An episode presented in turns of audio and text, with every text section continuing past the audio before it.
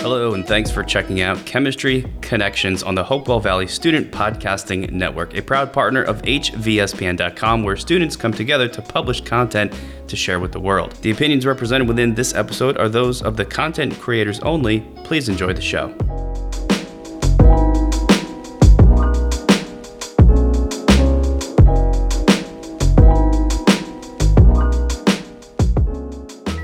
Welcome to Chemistry Connections. My name is Shrithik Sekar.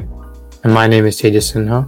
And we are your hosts for episode 13 called The Chemistry of Acid Rain. Today we will be discussing the formation of acid molecules and how water in the atmosphere turns to acid rain.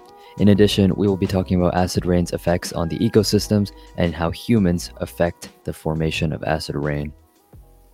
So, if you ever studied chemistry, and even if you haven't, you might have heard of the term pH.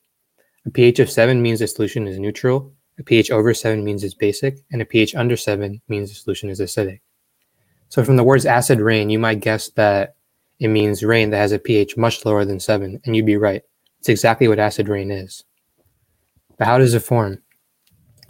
First, sulfur dioxide and nitric oxides are produced by the combustion of fossil fuels. When these gases rise up into the atmosphere, they can react in a few different ways to produce acids. Two molecules of sulfur dioxide can react with diatomic oxygen gas in a composition reaction to produce two molecules of sulfur trioxide. Then, each of those sulfur trioxide molecules reacts with liquid water from cloud droplets to produce H2SO4, or sulfuric acid. This is the acid that then falls to the ground with water as acid rain. Alternatively, two molecules of nitrogen monoxide can react with diatomic oxygen gas to produce two molecules of nitrogen dioxide. Then those two molecules react with water to produce nitric acid, HNO3, and nitrous acid, HNO2. So we have these products remaining H2SO4, HNO3, and HNO2. But how do these actually form to create acids within those cloud droplets? So, what essentially happens is these molecules are dissolved into the water, and these acidic molecules then reduce the pH. That's very simple. We all know that. But what actually happens is that these molecules donate one of their H plus ions. Um, and by the Bronsted-Lowry theory, this makes them an acid. They donate one of these H plus ions to one of the water molecules. So, for example, H2SO4 would be HSO4 minus, and that would result in a water molecule gaining a hydrogen ion uh, hydrogen ion H plus or a proton, and that would make it H3O plus. And what happens is the more of these molecules that dissociate, the more H3O pluses are created, and that makes a stronger acid. So typically, a strong, the strongest of acids will dissociate completely, and each of those acid molecules will dissociate to form a H3O plus molecule or a hydronium ion. But what happens is Sometimes these acids, such as HNO2, are weak acids, which means they do not dissociate completely.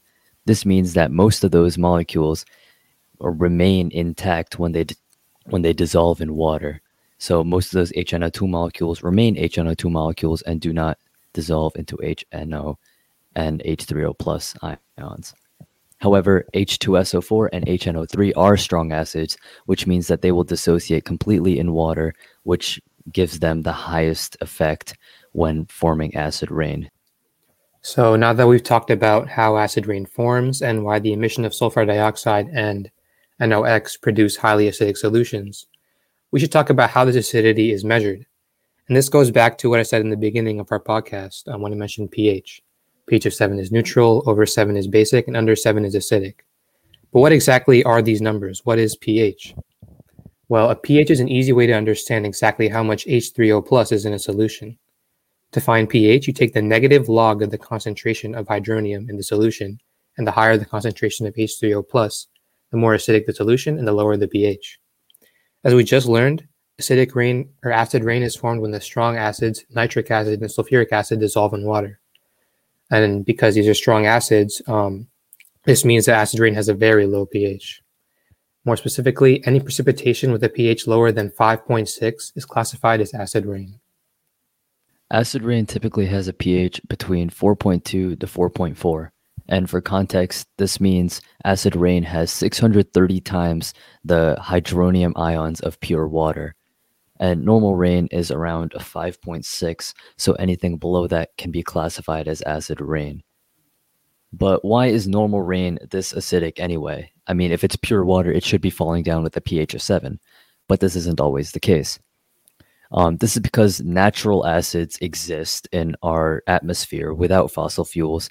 Um, the carbon dioxide in our atmosphere combines with water to create H2CO3 or carbonic acid. This carbonic acid is a weak acid, which means it doesn't dissociate as much, and therefore it has a lower effect on the pH than H2SO4 or HNO3.